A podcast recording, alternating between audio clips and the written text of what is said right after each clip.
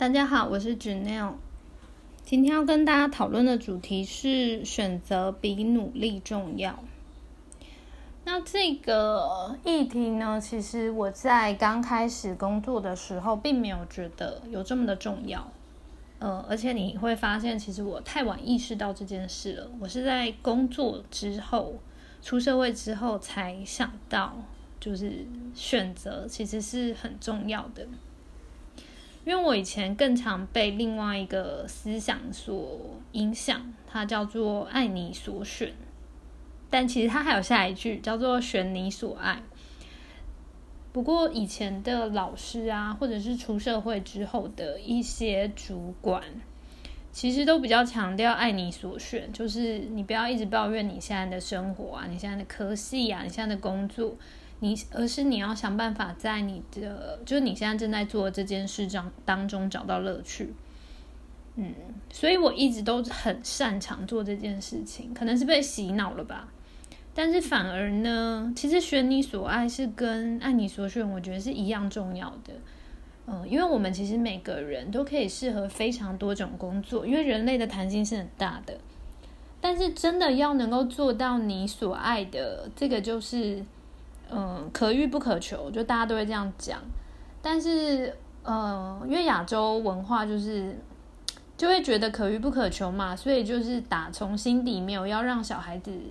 努力的去思考他们应该选择怎样的路，而是就自然而然的顺着可能社会的价值观，哪一个产业比较好啊，或者现在流行什么啊，然后去从事。然后在你做的当下呢，如果你做的不是很好，或你不太擅长，他们就跟你说啊，每一行都这样啦，所以你现在就是想办法让你喜欢上这一行就好了。而不是鼓励你说，哎，说不定你不是适合这一行啊，你可以再多方尝试，说不定需要转换跑道啊。所以就变成说，其实呃，就是我不知道其他人啦，我自己是有受到，就后来思考，其实是有受到这个爱你所选，选你所爱前面的这个观念影响太深，所以就变成，其实我还蛮擅长在我所做的每一件事上，我都可以把它做得很好，但是。如果你问我说你很喜欢这个东西吗？我会跟你说没有啊，我只是知道诀窍怎么把它弄好，但是我对他其实我可能会跟你说哦，我只有一点兴趣，或者是我其实没有兴趣，我只是为了要完成任务。那只是这个问题呢，就是刚开始啊，出社会的时候，其实你没有明显感受，因为当你可以把老板交办你的每一件事情都。成功的完成，而且甚至是超乎对方预期的时候，在他们的眼中你是很有价值的，然后你做的很好，他们只会称赞你。然后，于是你就没有想到你自己的问题，就是其实你的人生比你的工作，比你的工作成就都还要重要。然后，因此啊，当这样子你大概做了像我现在超过十年了，就是当你工作。其实不用到超过十年啦，你大概五年的时候，你就会开始怀疑人生，就是怀疑自己，说：哎，我现在做这件事对社会有贡献吗？除了对社会有没有贡献之外，就是对我自己，我有没有觉得我从当中获得了满足？就是那个满足不是外力给你的，而是呃，你心理上，当你做这件事的时候，你会感受得到你自己也被增添了，就你自己可能也被充实了。嗯，然后我开始在思考这个问题的时候是，呃，我刚开始其实还蛮乐于我的工作，因为嗯，就是诚诚如前面所说，我一直以来都很擅长，其实那件事我刚开始不太喜欢，但我会把它弄得很好，所以后来有点像催眠自己说啊，我也很喜欢，我也很喜欢这个，嗯，但是当就是五年六年之后呢，我家的。兄弟姐妹开始就也成长了，长大了，然后他们开始工作，然后隔了几年，我会发现说，哎，他的就事业上的成就，因为我们领域不同嘛，这就无从比较。但如果你看他对于他工作上的热情，然后 plus 我们讲的很现实的，他的 pay 就是他的就是薪水。然后你觉得突然觉得说，哎，我其实念书时期也没有比他差，那为什么他三年就可以达到？结果我现在已经六年了，我还是没有达到。好，就会开始去想这个问题。然后其实我们家兄弟姐妹很爱讨论这种啊，就是你可以说有点形而上的议题。但是我自己我不知道对方觉得怎样。我每次跟大家讨论完，我都会有新的收获。然后我也会在我的生活中做出改变。那我记得我们最近就是讨论这个问题，大概是两年前，抱歉，两年前就是我们家总爱在周末聚在一起，就大家都有时间的时候，就是开始讨论最近看了什么啊，有没有东西想要跟大家分享的这样。嗯，然后那个时候，对我就在就问我家那个。我弟弟啦，其实我就说，哎，就是其实我还蛮吃味你的。你看你现在收入已经比我高了，然后他就说，啊，就不能这样比啊，因为产业不同嘛。然后接下来我就说，哦，可是在台湾，我这种念一类的，就是还蛮吃亏的，因为，呃，政府的资源啊，各种的补助啊，都是朝就是二类。就是那边对电子嘛，半导体嘛，台湾就是半导体王国嘛。然后他就说：“对呀，所以这个东西其实，在我们高中选择大学科系的时候，如果在意这一点，就应该要考虑到，而不是到出社会的时候才考虑到。”然后我就说：“哦，那个时候真的没有想那么多，诶，那个时候选科系完全是想着自己上，就是自己能不能胜任跟。”有没有兴趣？完全没有想到出社会工作五年、十年之后的发展。嗯，至少我那时候是这样嘛。我不知道是不是我比较短视尽力，还是其实其他人也是这样。然后我弟说：“对啊，他其实当年也是那样。哦，他其实呃，他也是经过蛮大的转折啦。就是他大学念的科系跟他后来工作的科系其实有一点偏差。”但是他工作是他喜欢的，嗯，对。然后后来就是又讨论到说，哦，这没办法嘛，因为行业别嘛。然后其实也不是说半导体在每个国家都是最赚钱的，呃，只是在台湾，所以还有地区别。所以我第一次说呢，如果一个人他的，嗯，怎么讲，他的触角可以触及国外的。就是国外的机会，所以就变成说他的专业可以不需要说现在台湾，那他可以就是有更大的发展，所以就是完全看你要去，就你的路你要怎么选择。所以讨论到这边，其实呃，我当时啊，就是有很大的感触，就是呃，我一直。以来都是算过度努力吧，就是我在自己所经手的事情上，我都会很努力，但是我从来没有想到这条道路可能，应该是说我从来没有很认真做选择这件事，就比较是被潮流推着走，然后被社会价值观推着走。因为像会计系毕业嘛，当时大四的时候，大家就一窝蜂的去事务所的校园征才。嗯，我看大四时大家的出路几乎就只有两派，一派就进事务所，一派就是去考高普考进入公家机关。我好像没有听到有人有第三条路了。所以，对，所以就变成说，当时的选择其实会影响到十年后的我。那只是当时是完全没有感觉的，完全没有想到这件事情。然后，呃，两年前讨论这个问题是，我又在想，我当时要不要离职啊？然后这次离职还要做本行吗？还是我要来个转行？对，当时是在讨论这个问题，所以就是开启了那个话题。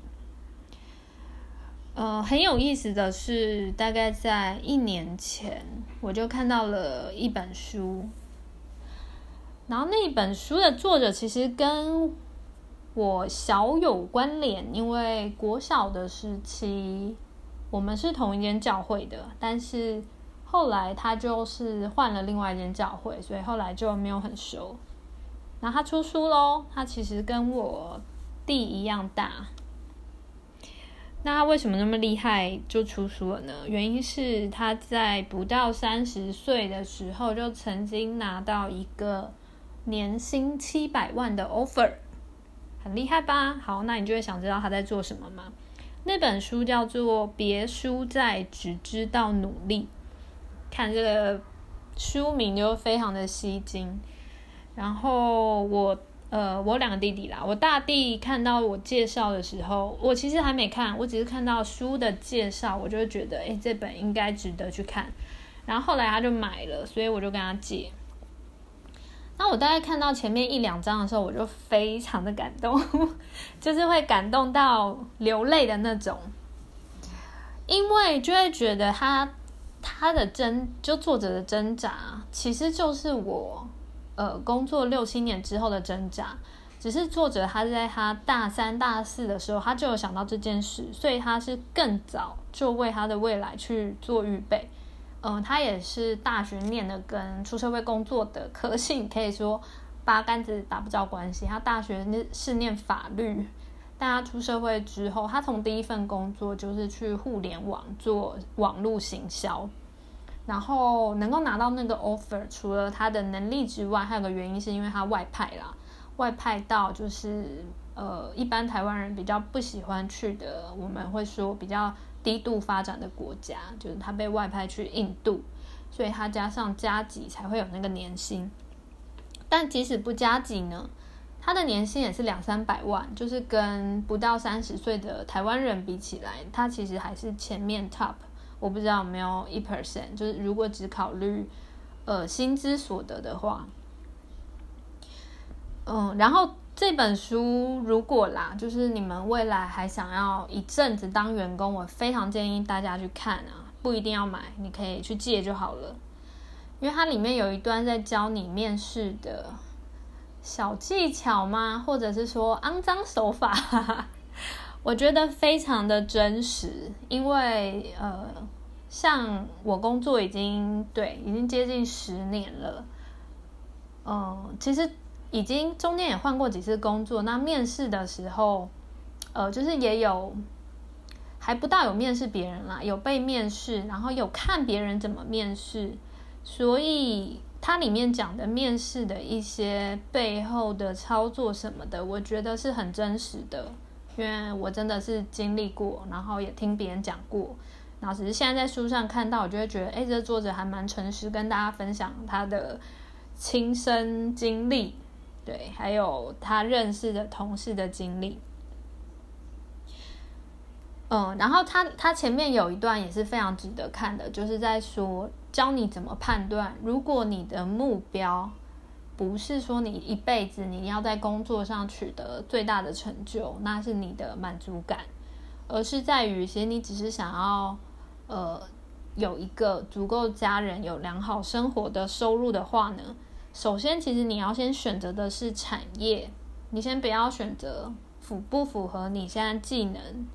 的职位，你先去选择产业。然后选完产业之后呢，就去找公司，就从龙头开始选。因为他说，基本上啦，如果你在小公司做到 top，跟你在大公司做到中阶，你觉得谁的薪水会比较高？说不定他说一般而而论说，就是其实是大公司的中阶薪水会比小公司的高阶还要高。原因就是那个范围 scope 的关系。因为像大公司的中间，你到你退休前，你会还有期待，就是你的你的报酬可以继续上升。但是小公司已经做到顶点了，你除了跳槽呃意图之外，你已经没有别的方式。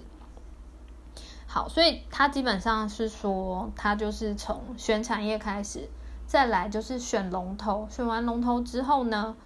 去看里面有没有职位适合自己的技能可以发挥，这个时候再把它圈起来，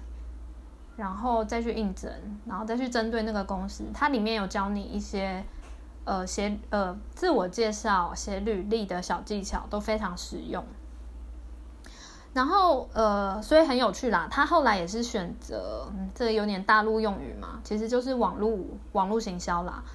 大陆叫互联网，但它不是做纯粹网络行销，它比较是做 BD，就是有点是开拓一个新市场。然后它也不止做网络，它也做实体的行销。嗯，基本上它就是做 BD 的那个角色。也因此，就是如果你现在比较在意的是，呃，你收入面好像没有办法跟得上你在专业上的能力，我只能跟你说，这很正常，因为呃，每一个国家本来看重的就是专业就不太一样。所以，如果你现在台湾，你也跟我一样是一类，呃，然后你不满足于你现在的水平、收入水平，你可能要想的是。你不是应该在你的专业更加精进，而是你应该去选择，呃，去先去寻找别条路，然后你有有没有办法跟你已有的就是这叫什么过去的经验做连接，然后你再尝试踏过去，然后碰碰看，对，呃，就是因为如果比如说，我就举我会计专业嘛。就是会计专业，嗯，像我们到现在工作十年了，嗯，年薪的天花板几乎都是新台币一百万，但这个在其他行业其实是非常少的，可能只是，呃，随便举例，台积电出阶人员的，呃，就是年薪，可能第一、第二年的年薪，但是是我们工作十年的，也是天花板了。那这个时候我在我会计上继续的努力，其实是没有价值的。或者你可以说 CP 值极低，然后我反而是应该去开别条路，让我可有可能可以有不一样的结果。